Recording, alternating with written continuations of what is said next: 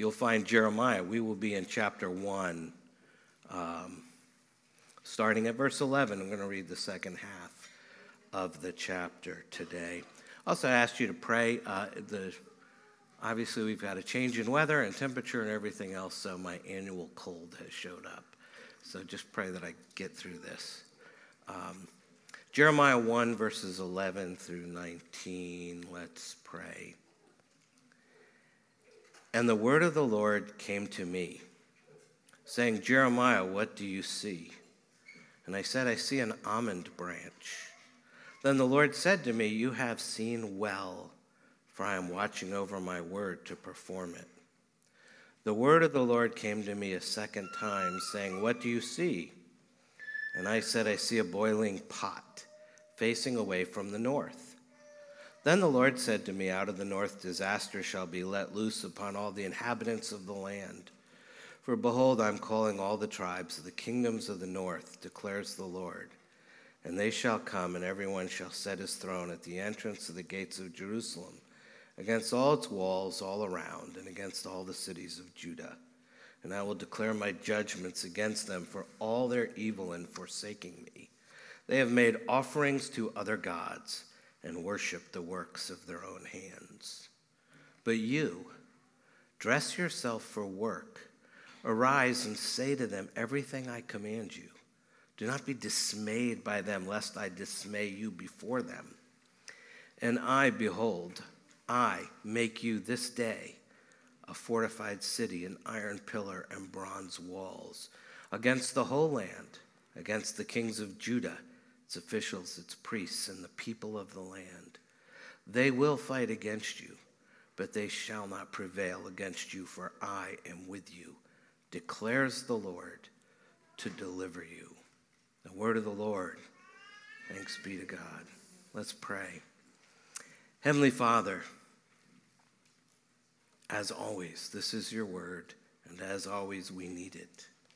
We need to know everything we need for faith and practice comes from you. We need to know that when your word is open before us, it is the word of the Lord. Thank you that Jeremiah is a prophetic book that builds our faith and gives us hope because it's built on the word of the Lord coming to Jeremiah and through him to us. Help us hear it, understand it, believe it, and obey it. And so we pray, speak through your word this morning. By the power of the Holy Spirit, help us see Jesus. In his name we pray. Amen. Amen. I used to think the Christian life was about doing. You know, give me the list of all the things I need to do. And the longer I've been a believer, the more I see it's about failing. I used to think my basic Christian task was to do what the Bible says. You know, and you can ask God for help on the way. And now I see the Christian life as really a daily acknowledgement that I actually can't do most of what the Bible says and have to cry out to God to do it for me and in me and usually in spite of me. And the first is a life of doing that leads to disappointment. And the second is a life of failure, that leads to faith. So I'm clinging to that second promise that leads to faith. Because life is full of things I can't do, problems I can't fix. One writer recently described his can't-fix life this way. How much of this will sound familiar? Think about this. He says, the month began with an extended family picnic that erupted into an argument that still hasn't ended. 2 weeks later, my son was diagnosed with epilepsy. Our heating system is wearing out, and our shower is cracked and leaks water into our dining room. You ever had one of those weeks? Truth is, we've all had one of those weeks. And if you haven't, it's coming. I'm sorry. Where it seems like everything's going wrong, and the problems are coming faster than we can fix. And sometimes the problems seem bigger than we can fix. And sometimes they seem like they're going to overwhelm or overpower us. Where is God in that? As Josh prayed earlier, why does he allow problems into our lives?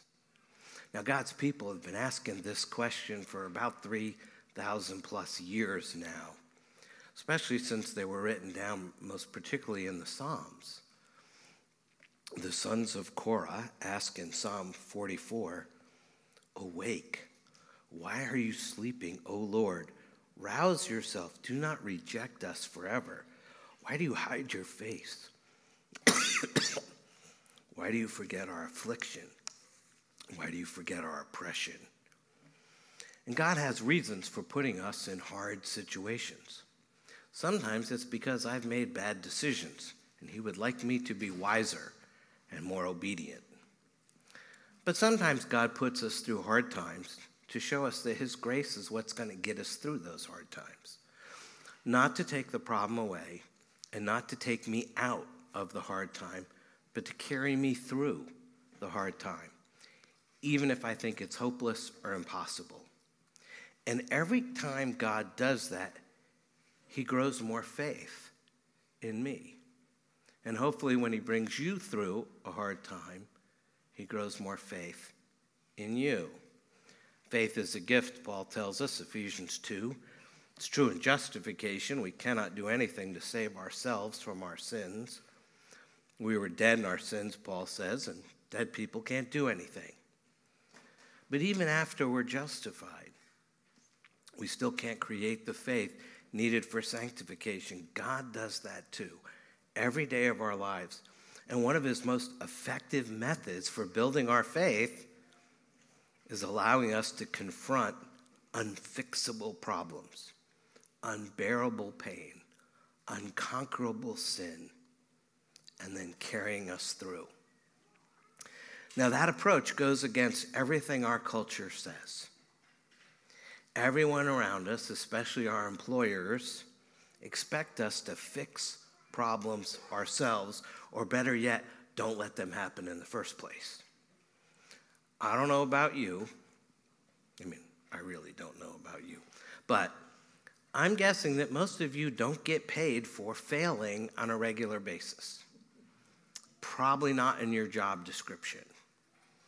Probably not part of your performance review. He failed 6 times this year. But God does things differently. His economy is different. It doesn't run on performance, but on grace. And the goal isn't to bless us materially, but to grow us closer and closer to him. And that takes faith, and faith flows the most in the midst of failure. Now, last week I told you the spiritual problems that we face in 2018 are the same problems Jeremiah faced and found depressing 2,600 years ago.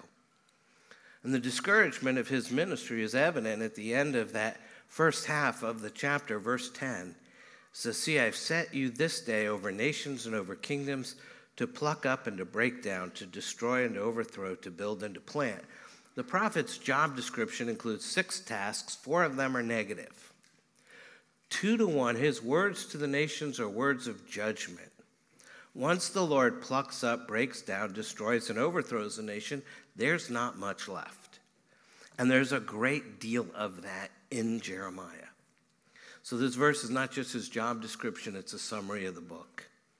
He lives in such evil days that judgment outnumbers grace 2 to 1. And now as we come into the second half of chapter 1, we see that God's going to finish his call to Jeremiah with a flourish. It consists of visual lessons, hence the title of today's sermon. It's a spiritual show and tell, so to speak. The second half of Jeremiah 1 contains 3 object lessons. First, God shows the prophet an almond branch, then a boiling pot, and then an iron pillar. And finally, he tells him what all those things mean. So we're going to begin with the vision of the almond branch, which tells us that God's word will be fulfilled. God's word will be fulfilled. That should be the first blank in your outline, verses 11 and 12.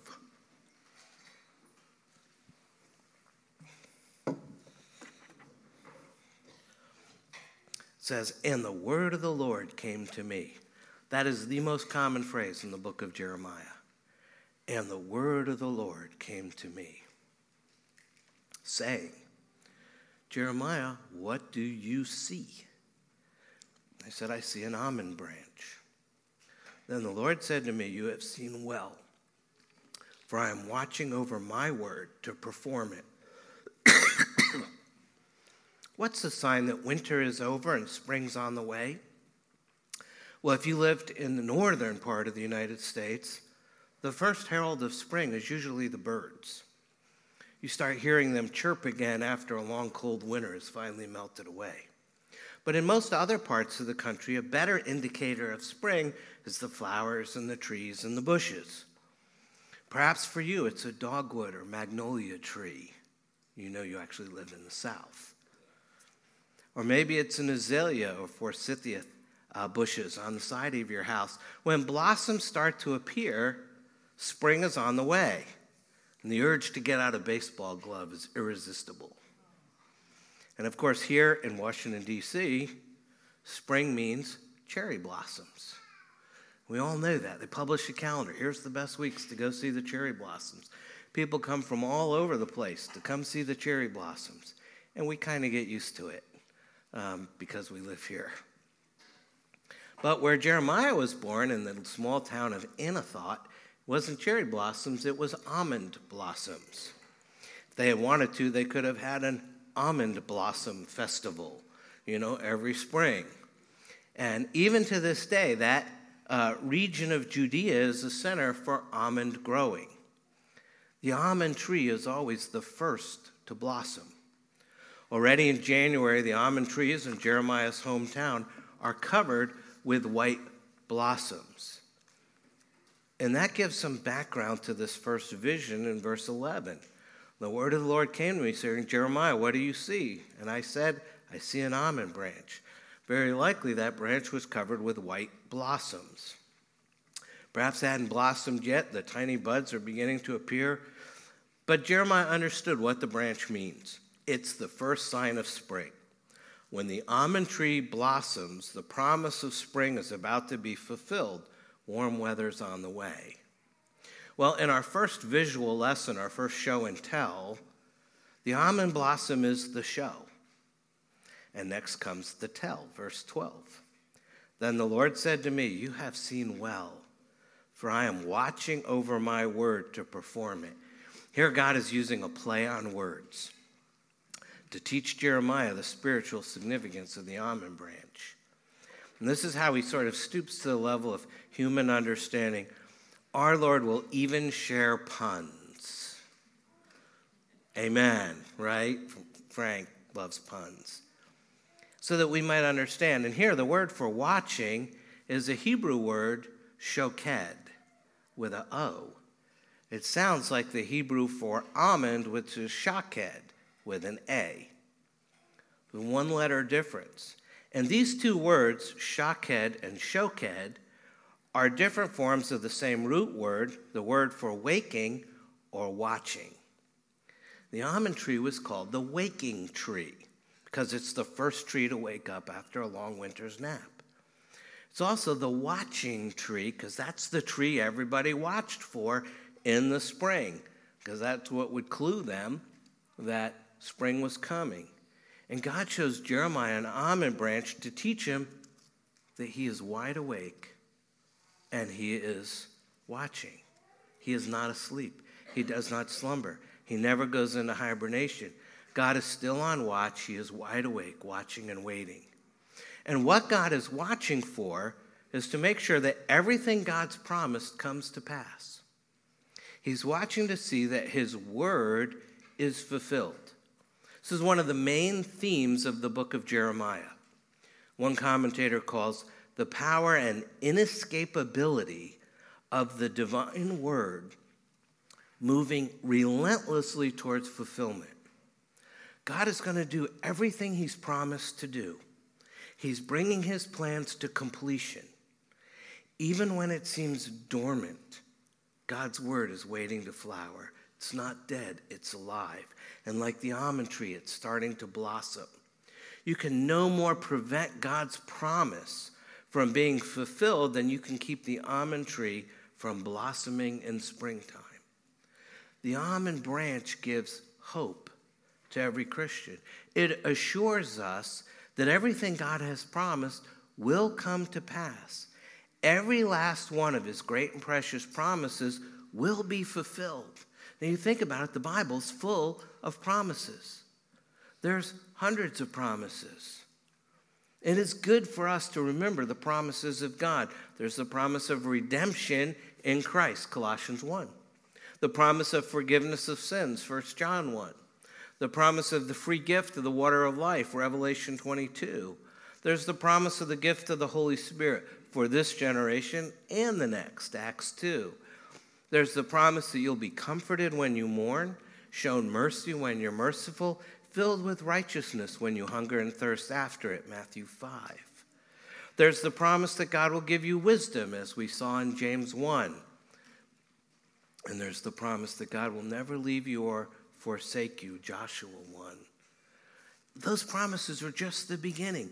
It's a long list. There's the promise that the pure in heart will see God, again, Matthew 5, that God's people will be with him. There's the promise that Jesus has gone to prepare a place in his Father's house, and he will take you there, John 14. There is the promise the Lord Jesus Christ will transform your body to be like his glorious resurrection body, Philippians 3. And all of those promises are true. Every last one of them will be fulfilled. Some have already begun to bloom like almond blossoms in springtime, but at some point, all of them will flower in the everlasting springtime of paradise. The Apostle Paul wraps up all the promises together, along with many more, when he wrote in 2 Corinthians 1, "For all the promises of God find their yes in Christ. That is why through him we utter our amen to God for his glory." That's the vision of the almond branch. It's a wonderful vision. God's word will be fulfilled. It can't be stopped. But not everything Jeremiah says is wonderful, because next he moves on to the vision of the boiling pot, which tells us that God's wrath is coming. Verses 13 to 16, God's wrath is coming. It begins, "The word of the Lord came to me a second time, saying, 'What do you see?' And I said, 'I see a boiling pot facing away from the north.'" It's a fancy way of saying facing south. Where do these people live? In the south.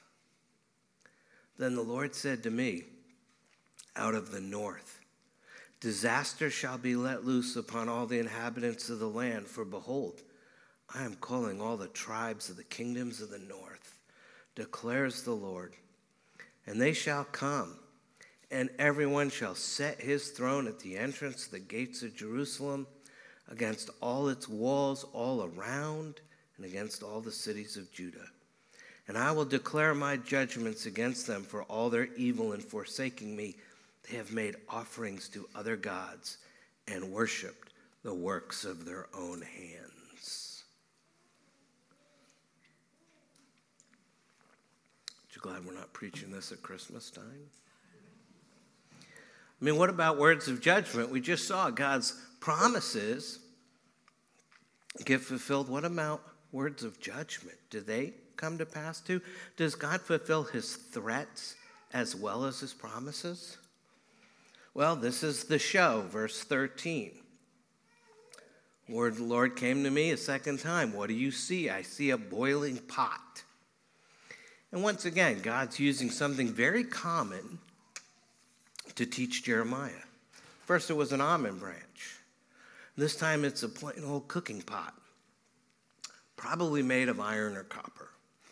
The prophet must have seen this pot on an open fire.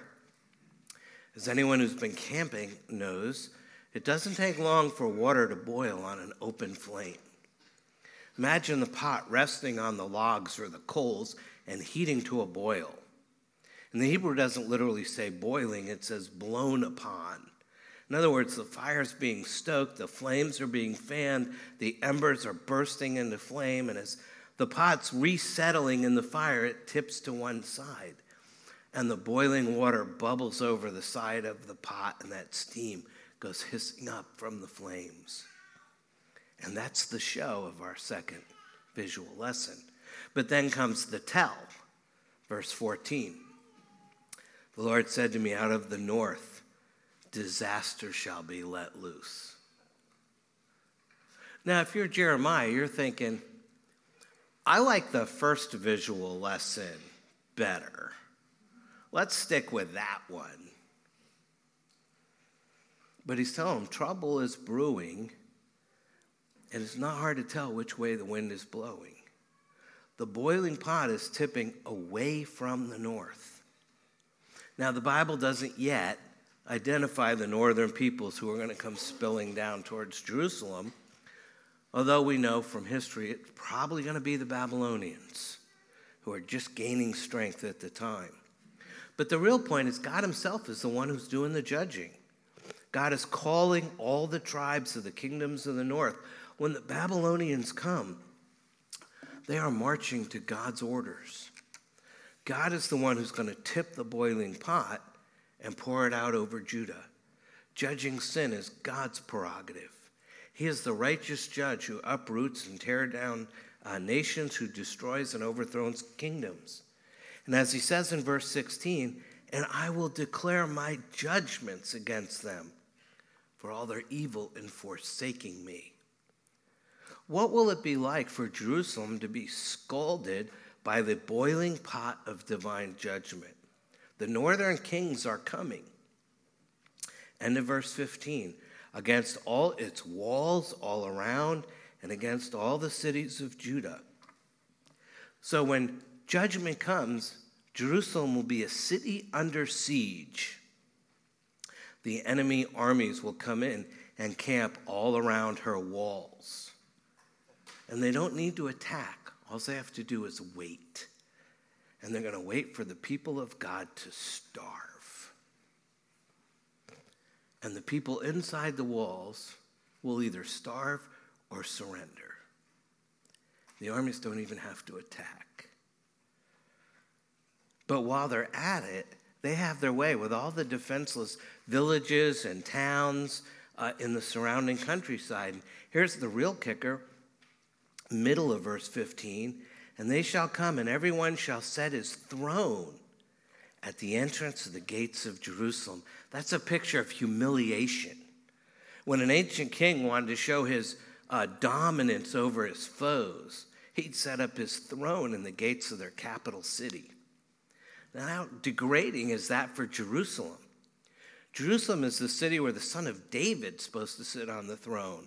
It's intended to be the throne of God himself, Jeremiah 3. At that time, Jerusalem shall be called the throne of the Lord. But when the boiling pot spills over Jerusalem, those Babylonian generals are going to park their thrones right in the middle of the city gates. And of course, this prophecy gets fulfilled. All the way down, we'll get there next year, chapter 39. Jeremiah is going to recount how 3 different kings camped out in the gate of Jerusalem. And it's going to remind us, and hopefully I'll remember to remind you, that's what he said all the way back in chapter 1. This is going to happen. Well, now we look forward. It's coming. So why does God allow his people to experience such a humiliating defeat? And not just allow it, but this text says God's going to bring it to pass. Well, he does it for good reason. His people have rejected him. They have decided to follow other gods. He holds a boiling pot over them because, verse 16, they have made offerings to other gods and worship the works of their own hands. God's people are going to get what they deserve. They've burned incense to other gods, blatant violation of the first commandment, Exodus 20, you shall have no other gods before me. So here we have the word offerings. It can include sacrifices. So perhaps the Jews are trying to find atonement from other gods. They worship idols they make with their own hands, a violation of the second commandment. Also Exodus 20, you shall not make for yourself a carved image or any likeness of anything that is in the heaven above or the earth beneath, or in the water under the earth. You shall not bow down to them or serve them, for I, the Lord your God, am a jealous God, visiting the iniquity of the fathers on the children to the third and fourth generation of those who hate me. No wonder then the tribes of Judah and Benjamin find themselves under the boiling pot. This visual lesson, this spiritual show and tell, is not just a warning to the people of Jeremiah's day. It's a warning to the people of our day. It's a warning to anyone who doesn't have a relationship with Christ. If you are like the people of Jeremiah's day, you stand under the boiling pot of divine judgment. Do not repeat their mistake. They didn't believe that God punishes sin. They thought Jeremiah was making idle threats. They didn't think anybody could ever overcome Jerusalem. It would never be destroyed. And their attitude gets summed up in the middle of the book, Jeremiah 17. Behold, they say to me, where is the word of the Lord? Let it come. That's sort of a 7th century BC version of bring it. Unfortunately, they said that to the Lord God Almighty, and he brings it.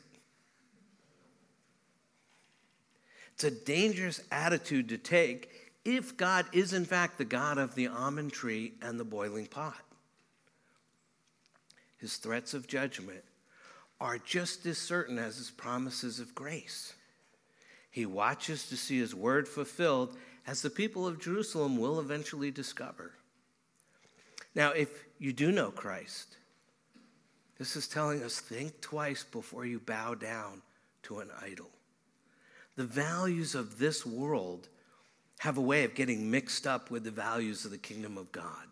We see it all the time. That's why the church has to always be on guard against worldliness, the gods of self, power, luxury, popularity, beauty, always clamoring for attention. There's always the siren call of, I have to get my own way. And this text is telling us, don't listen to them. Turn a deaf ear to them. It is on those type of sins that the wrath of God is about to be revealed. The threats of judgment are just as certain as the promises of grace. The last visual lesson comes to us in the next vision, the third vision, of a fortified city and an iron pillar and bronze walls. We see there that God's servant will be strengthened. God's servant will be strengthened. So you have God's word, God's wrath, God's servant. I know it should probably be all W's, but I just wasn't that clever this week. Starting at verse 17. But you dress yourself for work. Arise and say to them everything that I command you. Do not be dismayed by them, lest I dismay you before them. And I, behold, I make you this day a fortified city, an iron pillar, and bronze walls against the whole land, against the kings of Judah, its officials, its priests, and the people of the land. They will fight against you, but they shall not prevail against you, for I am with you, declares the Lord, to deliver you. So there's more show and tell to come, but first God reminds Jeremiah of his call. Verse 17, but you dress yourself for work. Arise and say to them everything that I commanded you. Sometimes important things need to be repeated, especially for doubting and scared Christians. In reality, Jeremiah has already heard most of this before. God's already put his words in his mouth, has already told him not to panic. But what's new is this sense of urgency. By telling his prophet to dress yourself for work, God's telling him to get ready. Literally, it says, gird up your loins. It's not a phrase we use anymore. Today, Jeremiah would be told to roll up your sleeves. Back then, God told him to hike up his robe and tuck it in his belt so it wouldn't get in his way. The other thing that's new is the warning given, end of verse 17. Do not be dismayed by them, lest I dismay you before them. Now, I don't know about you, but I clearly, very distinctly remember times when my mom, all the Silvernail women are short and feisty, and my mom would look at me and say, if you're going to cry, I'm going to give you something to cry about. Some of you have heard that before. Well, that's what he's saying here. Do not be dismayed by them, lest I dismay you before them. You know, I'm going to give you something to cry about. If you panic, I'll give you something to panic about. Now, you can hear that. I mean, I read that, and I immediately thought, oh, I've heard that before. The point is, if Jeremiah loses his nerve and doesn't do what God tells him to do, God is going to unnerve him. Now, Jesus says much the same thing for the same kind of warning to his disciples, Mark chapter 8. Whoever is ashamed of me and my words in this adulterous and sinful generation, of him will the Son of Man also be ashamed when he comes in the glory of his Father with the holy angels. Anyone who speaks on behalf of Christ, even in the face of ridicule, persecution, even disagreement or dispute, needs to do it with spiritual courage. If Jeremiah is going to be equally bold, he needs spiritual courage, and that's what God's promising to give him. Right here, verse 18, and I, behold, I make you this day a fortified city, an iron pillar, and bronze walls. How strong will Jeremiah be? God's going to make him a fortified city. He'll be a fortress of a man.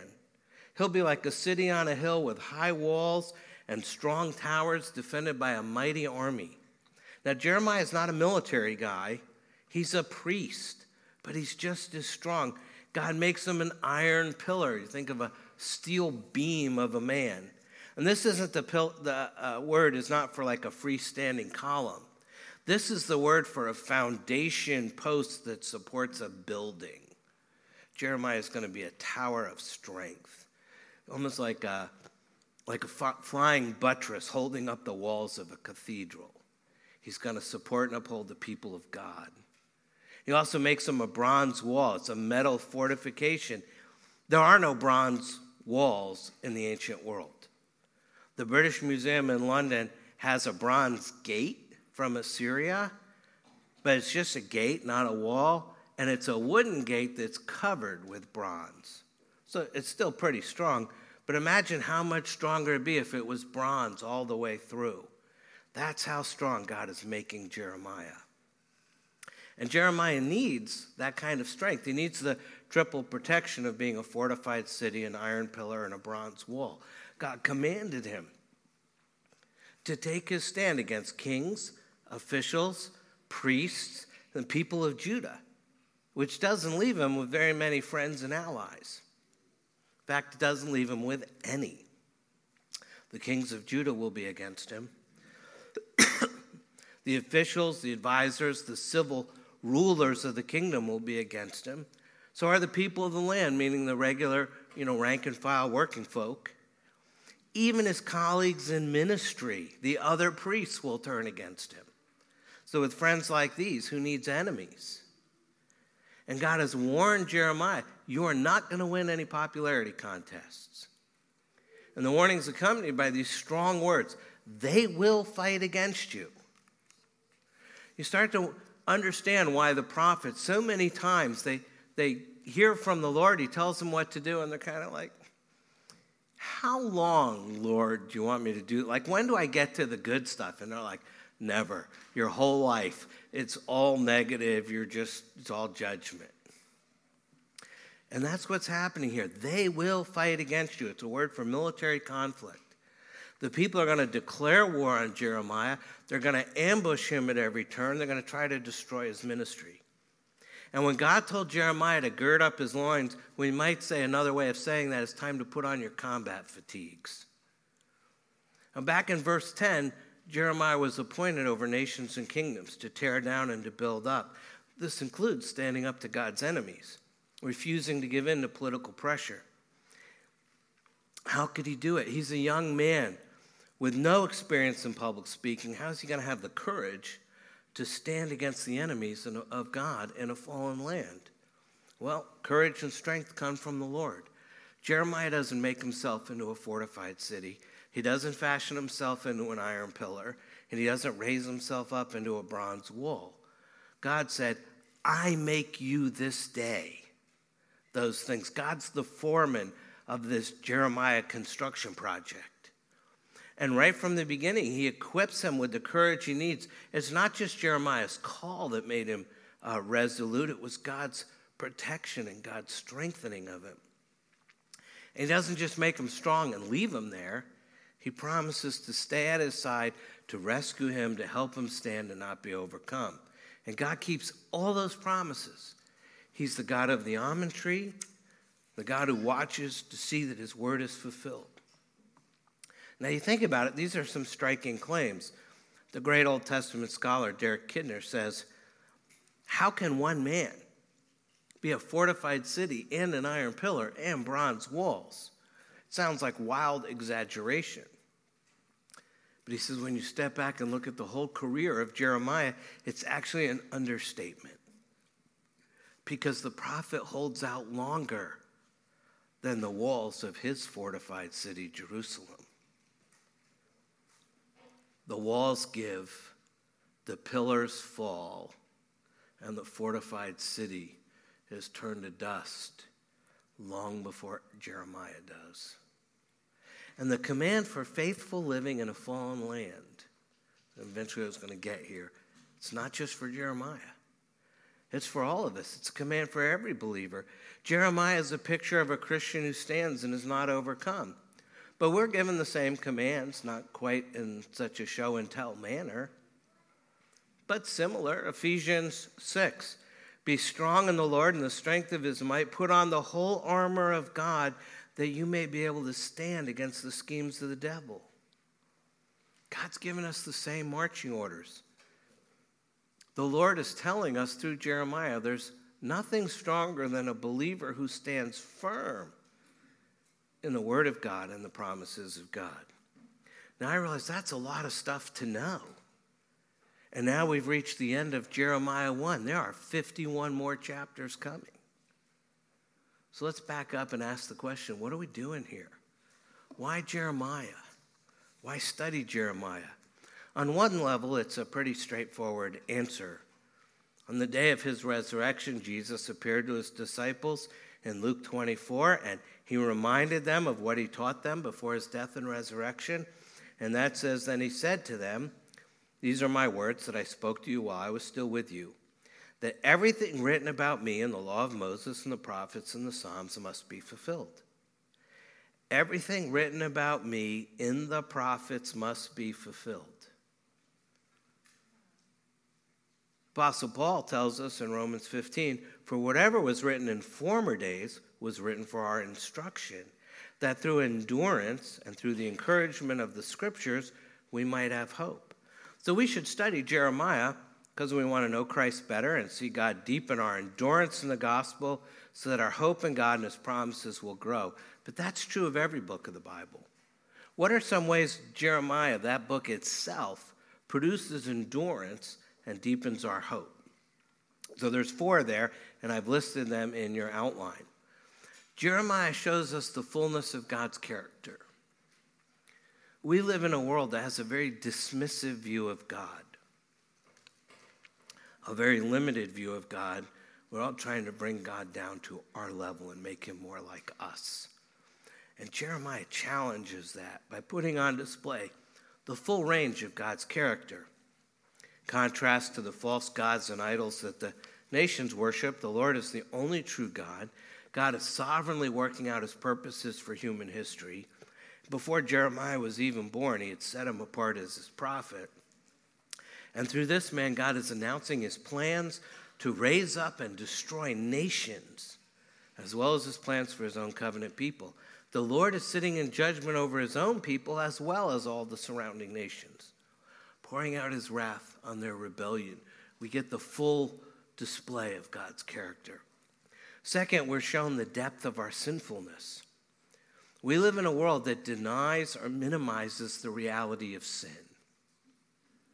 You know, I do bad things, but, you know, I'm not as bad as him.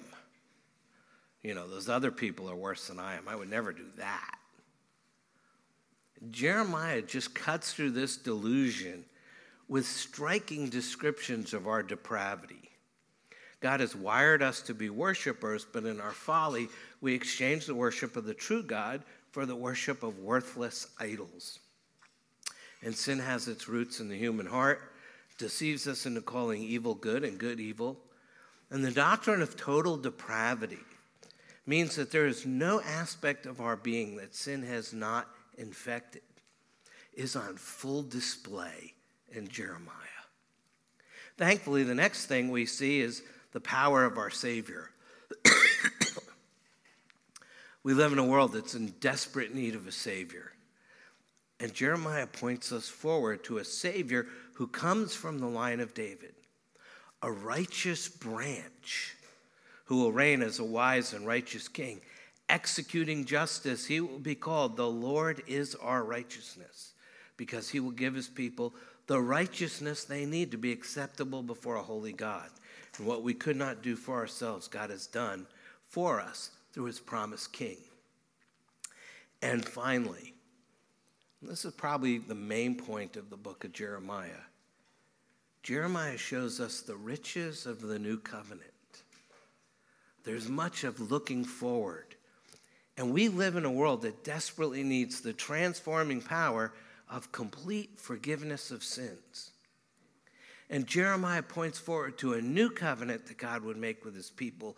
And through this new covenant, God deals decisively and finally with sin.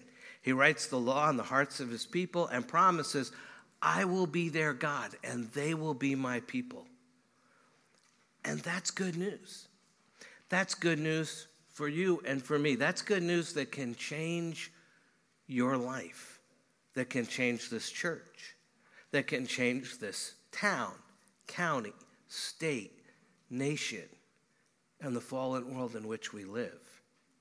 It is that good news that there is a promised king who's coming with complete forgiveness of sins, who will deal decisively and finally with sin and write his law on our hearts and be with us now and forevermore. It's that good news that empowers us for faithful living in a fallen land, here and now, in this place, with these people. Think about that. You need to pray. Take a moment to do that, and then I'll close. Let's pray together. Our Lord and our God, thank you that you have spoken to us once again in your word, through your Spirit, by your Son. Open our eyes. We might see our sin and then see Jesus. Heavenly Father, we confess that we are reluctant followers. We would rather have visions and visual lessons than trust your word to guide us in faithful living. Give us a greater desire to know your word, to know that it's powerful in and of itself, that it's relevant to every situation of our lives, and to believe it comes from your hand. Forgive us for our lack of faith. Forgive us for being overwhelmed by our own fears. Work in each of us this year as we live with the prophet Jeremiah, as we see what he sees, as we hear what he hears. Teach us to respond with greater faith and renewed confidence in your word, an ever-increasing trust in your great and precious promises. And through all those things, to draw us closer to your Son, our Savior, the Lord Jesus Christ, who lives and reigns with you in the Holy Spirit, one God, now and forever. Amen.